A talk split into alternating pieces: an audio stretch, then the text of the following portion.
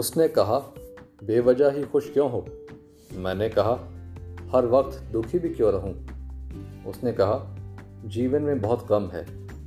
मैंने कहा, गौर से देख, खुशियां भी कहाँ कम हैं।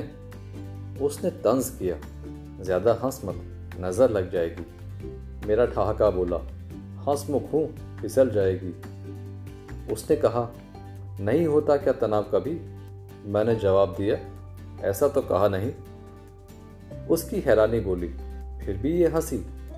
मैंने कहा, डाल ली आदत हर घड़ी मुस्कुराने की।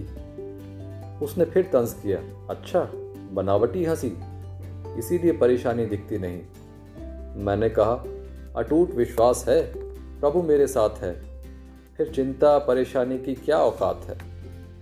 कोई मुझसे मैं दुखी हूँ सुनने को बेताब था, इसीलिए प्रश्नों का सिलसिला भी बेहिसाब था। उसने पूछा, कभी तो छलकते होंगे आंसू? मैंने कहा, अपनी मुस्कुराहटों से बांध बना लेती हूँ, अपनी हंसी कम पड़े तो कुछ और लोगों को हंसा देती हूँ, कुछ बिखरी जिंदगियों में उम्मीदें जगा देती हूँ। ये मेरी मुस्कुराहटें दुआएं हैं उन सब की, जिन्हें मैंने तब बांटा जब मेरे पास भी कमी थी।